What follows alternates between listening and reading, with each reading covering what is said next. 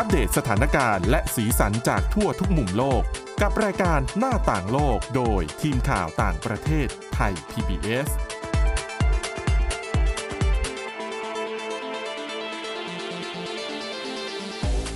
สวัสดีค่ะ คุณผู้ชมคุณผู้ฟังคะยินดีต้อนรับเข้าสู่รายการหน้าต่างโลกค่ะ วันนี้เราคงมีเรื่องราวหลากหลายที่น่าสนใจมานำเสนอเช่นเคยนะคะสำหรับวันนี้ค่ะ พบกับคุณจารุพรโอภาสรัฐ และดิฉันสาวรักษ์จากปีวัฒนาคุณค่ะ สวัสดีค่ะค่ะ คุณจารุพรเป็นเรื่องที่ดิฉันนำมาอืมเล่าเนี่ยค่ะเชื่อว่าทั้งคุณจารุพรแล้วก็คุณผู้ฟังคุณผู้ชมที่ติดตามอยู่เนี่ยต้องสนใจ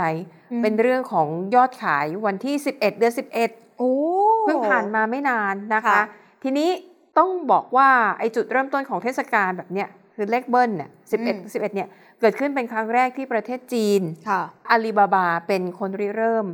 ตอนนี้เข้าปีที่ 15 แล้วนะโอ้ที่ทั้งโลกเนี่ยใช้แคมเปญนี้อืมเวลาผ่านไปเร็วมากเลยนะคะค่ะทีนี้ก็จะไปดูกันนะคะว่าเข้าสู่ปีที่ 15 แล้ว มนต์ขลังของการจัดเบิ้ลโปรโมชั่นในวันเลขเบิ้ลเนี่ยมันยังมีความหมายอยู่หรือเปล่า โดยเฉพาะอย่างยิ่งวันที่ 11 เดือน 11 ซึ่งถือว่าเป็นจุดเริ่มต้นอืมนะคะ แต่ว่าอะก่อนที่จะไปดูเรื่องราวของเศรษฐกิจด้านการช้อปปิ้งออนไลน์นะคุณจารุพรค่ะต้องไปดูเรื่องของสงครามในอิสราเอลอืมเอ่อ ขออภัยสงครามในกาซาค่ะระหว่างอิสราเอลกับกลุ่มฮามาสก่อนนะคะ อย่างที่เราเห็นเนาะในช่วงหลังๆอะ่ะประเด็นหนึ่งที่ทำให้หลายคนรู้สึกไม่สบายใจมากก็คือ การที่อิสราเอลเนี่ยไปโจมตีโรงพยาบาลโจมตีค่ายผู้พยพ แล้วก็ค่ะไปปิดล้อมโรงพยาบาลด้วยอืมนะคะ อย่างคุณจารุพรก็ แปลข่าวนี้มาโดยตลอดใช่ใช่ไหมคะ ก็คือเป็นความวิตกกังวลของบรรดานานาชาติ เพราะว่าจริง ๆ โรงพยาบาลถือเป็นสถานที่ที่ต้องเป็นข้อยกเว้นอยู่แล้ว รวมไปถึงบรรดาพวกที่พักอาศัยของคนที่เขาก็ต้องหนีภัยสงครามมา เพราะฉะนั้นการเกิดเหตุการณ์แบบนี้ทำให้หลายๆ ฝ่ายก็กังวลว่าสงครามนอกจากจะบานปลายไปแล้ว มันยังไปส่งผลกระทบต่อผู้ที่เรียกได้ว่าเป็นประชาชนผู้บริสุทธิ์หรือเปล่านะคะ ใช่ค่ะอย่างโรงพยาบาลเนี่ยหลายคนบอกรับไม่ได้เลยอืมแต่ว่า ตอนนี้เนี่ยคือโรงพยาบาลในเขตกาซา มันไม่ได้มีหน้าที่เป็นแค่สถานพยาบาลในการดูแลรักษาผู้บาดเจ็บเท่านั้นนะคะคุณค่ะจอมพรเพราะว่า ตอนนี้มันกลายเป็นศูนย์พักพิงไปด้วยอ่าใช่ เพราะว่าก่อนหน้านี้เนี่ยกองทัพอิสราเอลสั่งให้ชาวปาเลสไตน์ที่อยู่ทางตอนเหนือของกาซาเนี่ยต้องอพยพลงใต้ แต่ว่าบางส่วนไม่ได้อพยพไงค่ะ แล้วก็ยังมีผู้ป่วยจำนวนหนึ่งนะคะที่ต้องรักษาตัวอยู่ในโรงพยาบาลปรากฏว่าคนกลุ่มนี้เนี่ย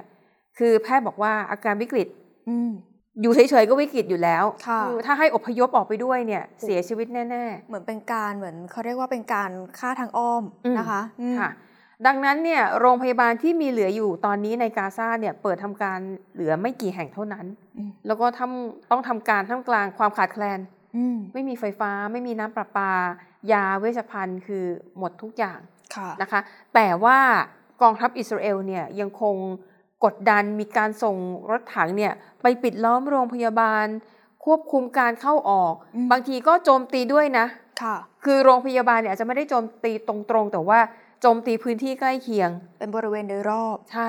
หลายคนก็สงสัยว่าเอ๊ะในเมื่อทั่วโลกก็ประนามเนาะประชาชนก็ออกมาประท้วงอืมหมายถึงในหลาย ๆ ประเทศนะคะว่าค่ะอิสราเอลอย่าโจมตีโรงพยาบาลสิอืมแต่ทำไม กองทัพอิสราเอลถึงไม่ได้ดูเหมือนว่าจะไม่ได้สนใจเสียงเหล่านี้นะ ก็ยังคงเดินหน้าปิดล้อมแล้วก็กดดันอืมแล้วก็ไม่ยอมเปิดให้มีการส่งไฟฟ้าอืมเข้าไปในโรงพยาบาลค่ะเรื่องนี้มันมีเหตุผลที่ซ่อนอยู่นะคุณจารุพรอืมก็คือทุกครั้งที่อิสราเอลโจมตีเนี่ยแล้วมีเสียงประนาม อิสราเอลมักจะบอกว่าในโรงพยาบาลเนี่ยมีสมาชิกของกลุ่มฮามาสแฝงตัวอยู่ ก็คือปะปนอยู่กับประชาชนทั่วไป ใช่ คนละเรือนอยู่ในโรงพยาบาลอย่างนั้นเลยใช่แล้วฮามาสเนี่ยไม่อยากให้ประชาชนอพยพออกจากโรงพยาบาล เพราะว่าฮามาสใช้ประชาชนเหล่านั้นเป็นโล่มนุษย์อืมนะคะทีนี้หลายคนก็สงสัยว่า เอ๊ะ อิสราเอลพูดบ่อยๆ จริงหรือเปล่า อืมเป็นที่ข้อว่าอ้างไหม ใช่ที่ว่ากลุ่มฮามาสเนี่ยใช้โรงพยาบาลเป็นฐานบัญชาการในการโจมตีในการหลบหนีอะไรแบบเนี้ยนะคะ ซึ่งกองทัพอิสราเอลเนี่ยเขาก็พยายามที่จะนำหลักฐานออกมาแสดงอืมแต่วันนี้ค่ะ คุณผู้ชมคุณผู้ฟังคะที่ฉันจะมาเล่าให้ฟังนะคะว่า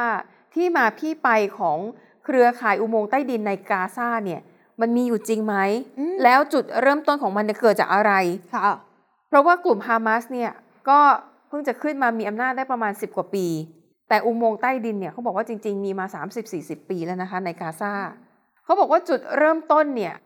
น่าจะมีการสร้างอุโมงค์ใต้ดินในเขตกาซาเนี่ยช่วงใกล้ๆกับพรมแดนด้านที่ติดกับอียิปต์ก็คือจุดผ่านแดนราฟาค่ะน่าจะสร้างมาตั้งแต่ช่วงปี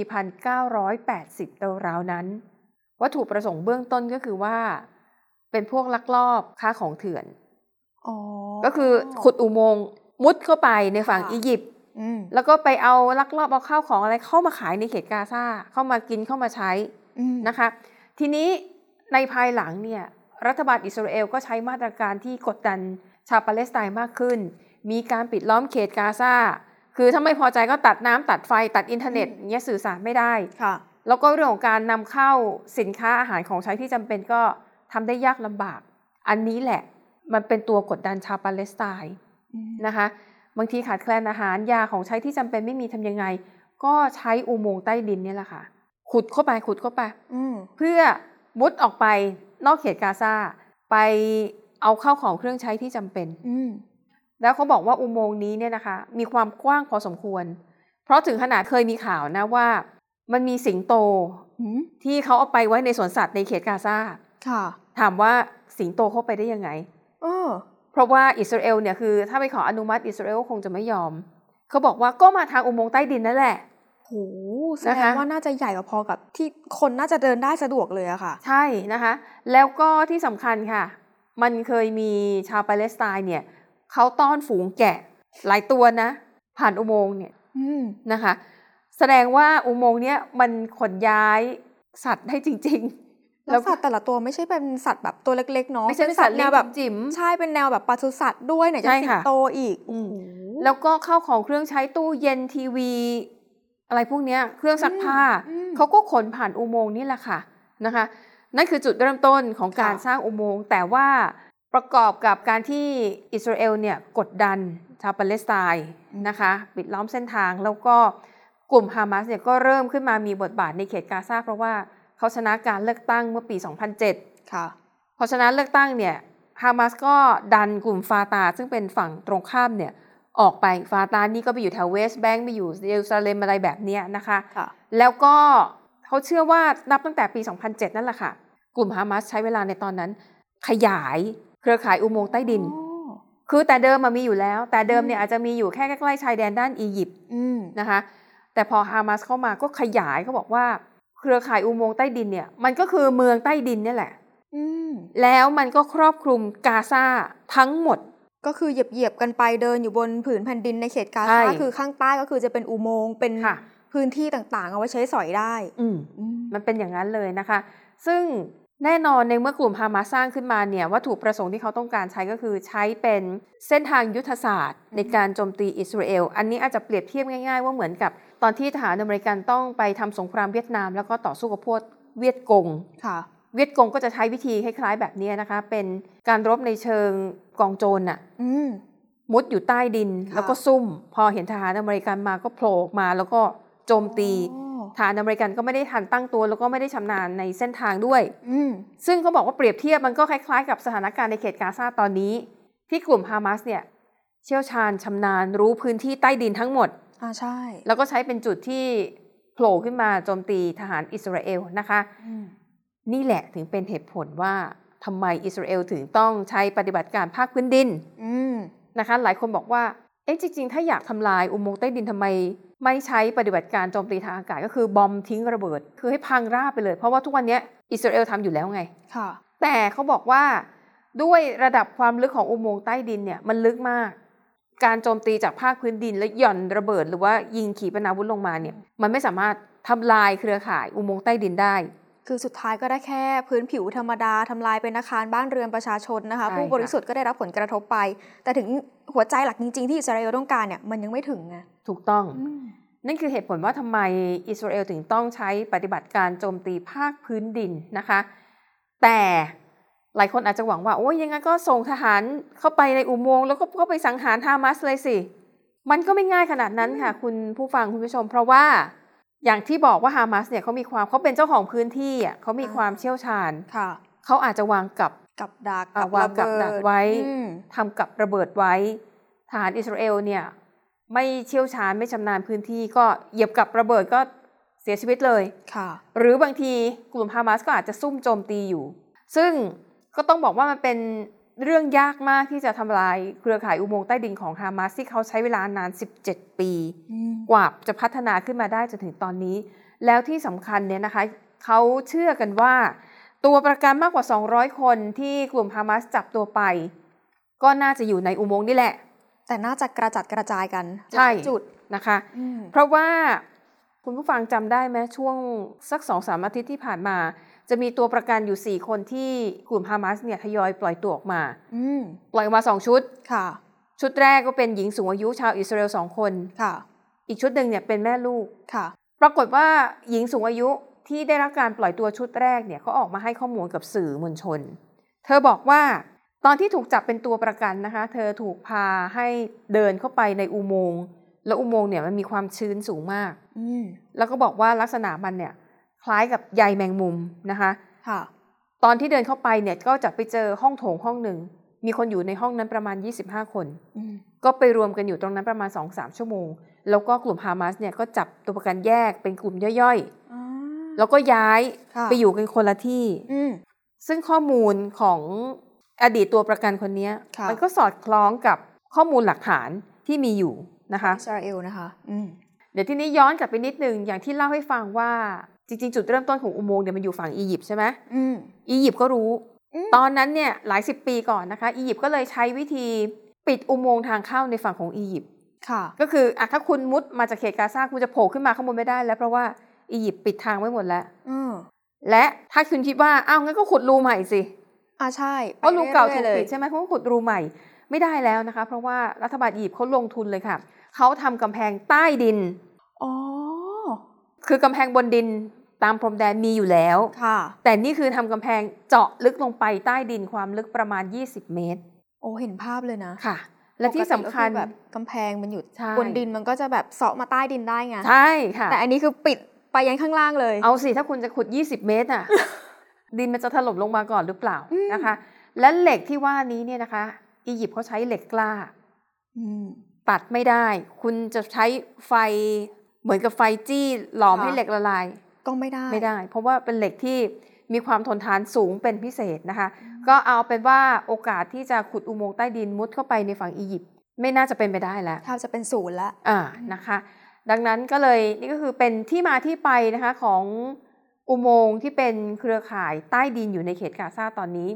อะนั่นก็เป็นเรื่องที่ปูพื้นให้ฟังกันแต่ประเด็นสำคัญก็คือ แล้วแน่ใจได้อย่างไรว่า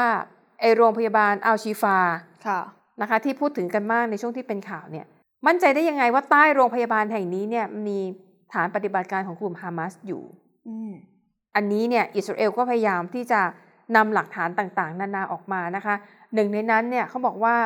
เป็นเสียงที่อิสราเอลบันทึกเอาไว้ได้ค่ะ เป็นเสียงของชาวปาเลสไตน์ในเขตกาซานั่นแหละค่ะ ก็คือคุยกันอยู่สองคนนะคะ แล้วก็มีคนหนึ่งยอมรับบอกว่า ใต้โรงพยาบาลอัลชีฟาเนี่ยมันมีฐานปฏิบัติการของกลุ่มฮามาสอยู่ใต้ดินไปฟังเสียงกันค่ะ هلا عندهم هم كل مخطط الانفاق تحت الارض ولما بقصفوا جامع ولا بقصفوا مستشفى ولا بقصفوا مسجد ولا مدرسه كله عارفين تحتها مراكز قياده وين مراكز القياده تبعت تبعت ال- كتائب الأ- القسام اه المركز الرئيسي وين بعرفش تحت مجمع الشفاء اه الم- يا لطيف عن جد تحكي اه مقر القياده الرئيسي تحت مجمع الشفاء جيني جيني مدامات وغرف وقياده وكل شيء تحت مجمع الرئيسي อันนั้นก็เป็นหลักฐานส่วนหนึ่งนะคะ แล้วก็อิสราเอลเนี่ยเขายังมีเจ้าหน้าที่ด้านกลาโหม เจ้าหน้าที่หน่วยข่าวกรอง ซึ่งมีทั้งคนที่ยังทำงานอยู่และคนที่ลาออกไปแล้วหรือว่าเกษียณไปแล้วรวม 8 คน ค่ะ พูดตรงกันเลยว่า กลุ่มฮามาสสร้างเครือข่ายอุโมงค์ใต้ดินจริง ๆ นะคะ ถามว่าแล้วหน้าตามันเป็นยังไง เขาบอกว่าอุโมงค์ของฮามาสเนี่ย มันคล้ายๆสถานีรถไฟใต้ดินของนิวยอร์กโห คือมันครอบคลุมพื้นที่กว้างมาก แล้วก็อืมมีหลายชั้น คือมันก็จะแบบ เอาก็เหหมืลาอยนรถแขไฟนงน่าดู เหมือนรถไฟใต้ดินของไทยเนี่ยแหละค่ะ แต่อืมของไทยเนี่ยอาจจะแบบตรงๆ ง่ายใช่ๆเส้นเดียววนจบ แล้วเส้นทางเราก็ยังไม่ได้เยอะขนาดนั้นนะคะอืมแต่ว่าในนิวยอร์กเนี่ย คือมันเยอะจริงอืมๆแล้วก็มันมีหลายชั้นไอ้อย่างสถานีรถไฟใต้ดินของเราอะอืมมันก็มีหลายชั้นใช่ไหมค่ะลงไปชั้นหนึ่งอาจจะเป็นแค่แบบอ่าที่กดตั๋วอ่าที่ซื้อตั๋วอืมแล้วคุณก็ลงไปอีกชั้นสองชั้นสามลงลึกลงไปอีกอืมเขาบอกของกลุ่มฮามาสเนี่ยก็สร้างเครือข่ายอุโมงค์ใต้ดินลักษณะคล้ายๆกันโหอืมแล้วก็อย่างที่บอกมันเป็นเมืองใต้ดินนะคะคุณผู้ชม มีห้องประชุมอื มมีห้องที่เอาไว้พักผ่อนได้ค่ะมีห้องทำงานของกลุ่มฮามาส มีห้องโถงใหญ่ที่คนมาอยู่รวมกันได้หลายร้อยคนในเวลาเดียวกัน คือสมชื่อกับเมืองใต้ดินจริงใช่นะคะ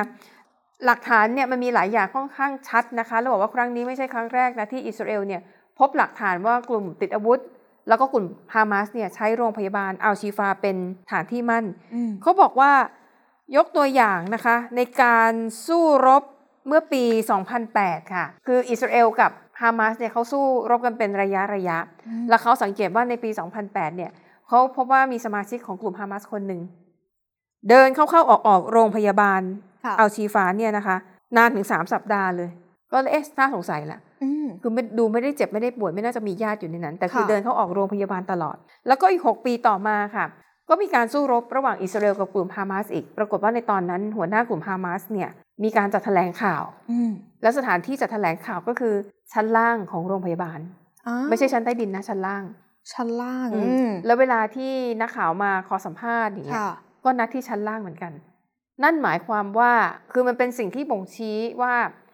การจัดแถลงข่าวตรงนั้นเนี่ยอืมมันเป็นสถานที่ที่สะดวกที่สุดสำหรับผู้นำฮามาสเพราะว่าฐานบัญชาการอาจจะอยู่ใต้ดินลงไปไงอืมคือพออยู่ใต้ดินตัวเองก็มุดขึ้นมา มันก็ปลอดภัยค่ะใช่ไหมคะ และ เขาบอกว่านี่แหละน่าจะเป็นเหตุผลว่าทำไมกองทัพอิสราเอลถึงได้ปิดล้อมโรงพยาบาลจุดนี้อืมไม่ยอมขยับไปไหนค่ะ แล้วก็อีกเหตุผลหนึ่งที่คิดว่ากลุ่มฮามาสเลือกโรงพยาบาล ซึ่งอาจจะไม่ใช่ที่นี่ที่เดียวนะ อาจจะมีโรงพยาบาลจุดอื่น ๆ ด้วยค่ะที่ฮามาสใช้เป็นฐานปฏิบัติการ เขาบอกเพราะว่าถ้าตามปกติแล้วเนี่ยก็รู้กันอยู่ใช่ไหมอย่างที่คุณจารุพรเกริ่นไปอืมโรงพยาบาลถือว่าเป็นสถานที่ยกเว้น จะต้องไม่ถูกโจมตีค่ะไม่ว่าจะในสงครามใด ๆ ดังนั้นกลุ่มฮามาสก็จะคิดว่าอยู่ใต้โรงพยาบาลเนี้แหละปลอดภัยอืมไม่น่าจะถูกโจมตีสองอะสมมุติถ้าไปสู้รบอะไรต่อสู้มาแล้วเพลียงพล้ำจะกลับไปใต้ดินอืมการวิ่งเข้ามาในโรงพยาบาลเนี่ยแหละค่ะมันแฝงตัวง่ายที่สุดอืมเพราะโรงพยาบาลมีคนเข้าออกอยู่แล้ว ถูกต้องค่ะเยอะแยะใช่ไหมคะอืมแล้วถ้าวิ่งเข้ามาแล้วก็มุดเข้าไปในอุโมงค์ที่ตัวเองขุดไว้เนี่ยอืมก็ตามหากันไม่เจอค่ะนะคะ และที่สำคัญค่ะ ถ้ามีฐานที่มั่นอยู่ใต้โรงพยาบาล ก็สามารถจะใช้ไฟฟ้า ใช้อ่าเชื้อน้ำประปาอืมใช้เชื้อเพลิงค่ะหรืออาจจะใช้สัญญาณโทรศัพท์หรือว่าสัญญาณอินเทอร์เน็ตของโรงพยาบาลพ่วงเข้าไปด้วย เพราะว่าต้องเป็นสถานที่ที่ขาดไฟฟ้าไม่ได้อยู่แล้ว 24 ชั่วโมงเนี่ยใช่เป็นสถานที่ที่ไฟฟ้าจำเป็นต่อการรักษาชีวิตเอ่ย โดยเฉพาะอย่างค่ะเช่นเรื่องของเด็กทารกที่บางทีต้องแรกคลอดและต้องอยู่ในคลตู้อดอบก่อนตลอดกำหนดเวลาอืมอ่าค่ะอืม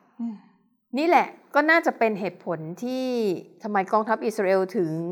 ไม่ยอมปล่อยโรงพยาบาลอืมมีการเอารถถังไปปิดล้อมค่ะมีการโจมตีรอบๆ อยู่ตลอดเวลานะคะอะก็ประเด็นนี้เนี่ยคือจริง ๆอะเราก็ไม่ได้เห็นหลักฐานแบบเต็มตานะอืมเพราะเขาบอกว่าจริงๆอิสราเอลเนี่ยเคยให้นักข่าวที่อยู่ในพื้นที่เห็นภาพอุโมงค์แต่ให้ดูเฉยค่ะๆไม่อนุญาตให้นำออกมาเผยแพร่อืมเราก็เลยอะเล่าได้เท่าที่ มีข้อมูลเผยแพร่ออกมา แต่แน่นอนนะคะทางฝั่งฮามาสแล้วก็เจ้าหน้าที่ของโรงพยาบาลอัลชิฟาก็ยืนยันว่า โรงพยาบาลไม่ใช่เป็นฐานปฏิบัติการของกลุ่มฮามาสอืมเพราะต้องบอกว่าจริง ๆ แล้วฮามาสกับอิสราเอลเนี่ยเขาสู้รบกันมาหลาย ๆ รอบแล้วนะคะอืมและที่ผ่านมาวิกฤตด้านมนุษยธรรมโดยเฉพาะในโรงพยาบาลมันไม่เคยร้ายแรงเท่านี้มาก่อนค่ะเพราะว่าทุกทีเนี่ยเวลาสู้รบกัน ก็จะมี ICRC ก็คือเป็นคณะกรรมการการชาติระหว่างประเทศค่ะแล้วก็มีองค์กรของสหประชาชาติเนี่ย ก็จะไปเจรจาต่อรองกับอิสราเอลว่า ให้ยอมส่งเชื้อเพลิงอืมส่งเวชภัณฑ์ค่ะส่งของใช้ที่จำเป็นเข้าไปในโรงพยาบาลได้ไหมอืมที่ผ่านมาเนี่ยอิสราเอลยอมทุกครั้งอืมแต่ครั้งนี้อิสราเอลไม่ยอมค่ะมันก็เลยทำให้สถานการณ์ในครั้งนี้นะคะ วิกฤตมากเป็นพิเศษอะนั่นก็เป็นข้อมูลที่เอามา เล่าสู่กันฟังนะคะ แล้วก็หวังว่าสงครามในเขตกาซานั้นน่าจะยุติโดยเร็วค่ะนะคะอะยังมีอีกเรื่องหนึ่งนะคะเป็นเรื่องเบาๆบ้างเป็นเรื่องช้อปปิ้งแต่ไม่รู้ว่าคนจีนจะแบบเบาหรือเปล่านะคะอย่างตัวดิฉันก็ไม่เบานะคะค่ะ11 เดือน 11 ก็โดนเกือบไปเกือบหนนล้มละลายเลยแหละนะคะ แต่ว่าถ้าถามความรู้สึกส่วนตัวนะ คุณจารุพรดิฉันค่ะรู้สึกว่าเออเรียกว่าอะไรนะ การจัดโปรโมชั่นการลดอืมราคาหรือว่าของแถม มันก็ไม่ได้เยอะไปกว่าไอ้ช่วงวันปกเล็กติเบิ้ลอืมสิบอื่นๆสิบสิบเดือนที่ผ่านมาค่ะใช่ไหมคะ แล้วก็มันมีผลสำรวจที่ยืนยันว่าสิ่งที่ดิฉันคิดเนี่ยไม่ได้คิดไปเองอืมมันเกิดขึ้นจริง ๆ เพราะค่ะว่าไอเทศกาลเล็กเบิ้ลลดราคา 11 เดือน 11 เนี่ย มันเริ่มต้นมาตั้งแต่ 15 ปีที่แล้วอืมบริษัทอาลีบาบาทำเป็นเจ้าแรก ค่ะ คุณรู้ไหมทำไมถึงที่มาของวันที่ 11 เดือน 11 คืออะไร ดิฉันไม่รู้สารภาพเลยค่ะ อ๋อ15ปีคุณอาจจะยังเบบีอยู่เนาะอาจจะยังไม่ค่อยมีโทรศัพท์ของตัวเองด้วยซ้ำค่ะ ก็คือแต่เดิมเนี่ยเวลาที่ประเทศจีนเนี่ยเขาจะมีการคึกคักเรื่องของการช้อปปิ้งออนไลน์ก็จะมาอืมส่วนมากวันที่คนนิยมซื้อของให้กันเนี่ยก็คือวันวาเลนไทน์ค่ะใช่ไหม14กุมภาพันธ์อืมอะก็ผู้ชายซื้อดอกไม้ให้ผู้หญิงผู้หญิงซื้อช็อกโกแลตให้ผู้ชายอะไรแบบเนี้ยอืมหรือว่าซื้อของขวัญอย่างอื่น คือเศรษฐกิจมันก็คึกคักไงแต่ทีนี้ในตอนนั้นน่าจะเป็นคน ของอาลีบาบา มันก็คิดว่าทำไมมีแต่วันของคนที่แบบมีความรักล่ะวันวาเลนไทน์อะอืมวันของคนมีคู่นี่ แล้วคนโสดล่ะอ๋อเขาก็เลยคิดว่ามันก็ต้องมีวันของคนโสดบ้างสิอืมเขาก็เลยเลือกวันที่ 11 เดือน 11 เพราะว่าเลขหนึ่งหนึ่งก็คือหนึ่งคนเดียวค่ะนะคะ แล้วเขาก็มองว่าเออวันที่ 11 เดือน 11 เนี่ยมันแบบเลขหนึ่งเยอะดีเออเลขหนึ่งเยอะดีเป็นคนโสด ก็เลยจัดกิจกรรมโปรโมชั่นยิ่งใหญ่ในวันคนโสด ซึ่งครั้งแรกเนี่ยคือเป็นสิ่งที่ฮือฮามากเหมือนกับอืมมันเพิ่งเกิดขึ้นครั้งแรก และแม้ว่ากิจกรรมนี้จะใช้คำว่าวันคนโสด แต่คนที่เข้าไปช็อปจริง ๆ ไม่โสดก็ช็อปได้อืมใช่ไหมคะค่ะนะคะ และนับตั้งแต่นั้นมาเนี่ยมันก็เลยเป็นกระแสให้ทั้งโลกเนี่ยหันมาจัดกิจกรรมวันที่ 11 เดือน 11อ๋อคุณจารุพรอย่าลืม เดือนพฤศจิกายนเนี่ยมันก็ใกล้เดือนธันวาคม ช่วงเทศกาลปีใหม่ใช่เทศกาลสิ้นปีต่างๆ หลายเทศกาลเลยนะคะ เดือนธันวาคมเอออมอย่างในโลกตะวันตกก็ต้องเดี๋ยวมีคริสต์มาสคริสต์มาสแล้วก็ต่อเนื่องด้วยปีใหม่ มันก็เลยเหมือนกับมันเป็นคล้ายๆ กับว่าวันที่ 11 เดือน 11 เนี่ย มันเป็นจุดเริ่มต้นของบรรยากาศการเฉลิมฉลองช่วงสิ้นปีมันเริ่มใกล้เข้ามาอืมอารมณ์คนอยากช้อปปิ้งก็จะมากขึ้นค่ะนะคะแต่อย่างที่เราเห็นพอเวลาผ่านไปผ่านไป พวกผู้ประกอบการทั้งหลายอาจจะรู้สึกว่า 11 เดือน 11 ไม่พอแล้วอืม ทีนี้ก็เลยจัดเลขเบิ้ลทุกเดือน เกือบทุกเดือนค่ะ ยกเว้นเดือนมกราคมไม่มีมั้งเพราะมกราคมจะเป็นวันที่หนึ่งเดือนหนึ่งมันก็จะลำบากนิดนึง ปีใหม่ไป ปีใหม่ไปบางตัวเขาเรียกว่าแอปพลิเคชันช้อปปิ้งเขาก็จะค่ะใช้เป็นวันที่ 15 ถ้าเป็นเดือนมกรานะคะ เอาสักกลางเดือนพอให้พอดีอ่าพอดีอืมค่ะอะจากนั้นก็ 2 เดือน 2 3 เดือน 3 ก็ค่ะไล่ยาวไปเรื่อยนะคะอืมแต่มาตอนเนี้ยคุณจารุพร คือคุณไม่ต้องรู้สึกว่าเสียใจวิตายแล้วฉันพ้นวันเล็กเบิ้ลมาแล้ว ฉันเข้าไปซื้อของไม่ทันใส่ตะกร้ารถเข็นไม่ทัน ไม่เป็นไรเขาก็จะมีมาเรื่อยๆอะค่ะบางทีก็โปรโมชั่นกลางเดือน ก็มีเหมือนกันนะ ก็มีเหมืวัอนนที่กัน15ก็มี25ก็มีวันนี้แจกค่ะโค้ดวันนี้ซื้อผ่านไลฟ์ได้ลดครึ่งราคาก็มีเหมือนกัใช่นะคะอืมทีนี้ก็ไปดูกันนะคะว่าแล้วยอดขายออนไลน์ในวันที่ 11 เดือน 11 ของจีนที่ผ่านมาเป็นอย่างไร มีข้อมูลนะคะจากหน่วยงานที่ทำดูแลเรื่องการขนส่งไปรษณีย์ก็คือส่งพัสดุอืมเขาบอกว่าวันที่ 11 เดือน 11 ปีนี้เนี่ยนะคะ ยอดการขนส่งสินค้าเนี่ยมีมากถึง 639 ล้านหมายถึงเป็นจำนวนพัสดุนะคะอืมเขาบอกว่ามากกว่าเอ่อวันที่ 11 เดือน 11 ของปีที่แล้วเนี่ย 1.87 เท่าค่ะนะคะ แล้วก็พวกบริษัทขายสินค้าออนไลน์ทั้งหลาย ดิฉันเอ่ยชื่อก็ได้มาเพราะว่าในเมืองไทยเขาก็ไม่มีแล้วเขาถอนตัวไปแล้วนะคะค่ะอย่างบริษัท JD ออนไลน์ค่ะนะคะอาลีบาบาอะไรพวกเนี้ยก็ให้ข้อมูลว่ายอดขายเพิ่มขึ้น แต่ประเด็นคือว่าไม่ได้ให้ตัวเลขอืมที่ชัดเจนว่ามันเพิ่มขึ้นเท่าไหร่อ๋อนะคะทีนี้หลายคนเนี่ยช่วงหลังๆ ก็รู้สึกว่าไอรายงานข้อมูลจากทางการจีนเนี่ยมัน ก็ไม่แน่ใจว่าจะเชื่อถือได้แค่ไหน ค่ะ เพราะว่าตั้หงลักฐานไม่ชัดเจนพอ ใช่นะคะ แต่เอาละเอาเป็นว่าภาพรวมเนี่ยนะคะ ยอดขายออนไลน์ของจีนในปีนี้วันที่ 11 เดือน 11 เขาบอกก็ยังคงดีขึ้นเติบโตอย่างต่อเนื่อง มีสัญญาณไปในทิศทางบวก แต่ว่าเมื่อไปดูผลการสำรวจความคิดเห็นของชาวจีนนะคะ ต่อการจัดโปรโมชั่นในวันที่ 11 เดือน 11 ปีนี้เนี่ย ส่วนใหญ่บอกว่าไม่ได้ค่อยตื่นเต้นละอืมเพราะว่าตอนนี้เศรษฐกิจจีนมันก็ ไม่ได้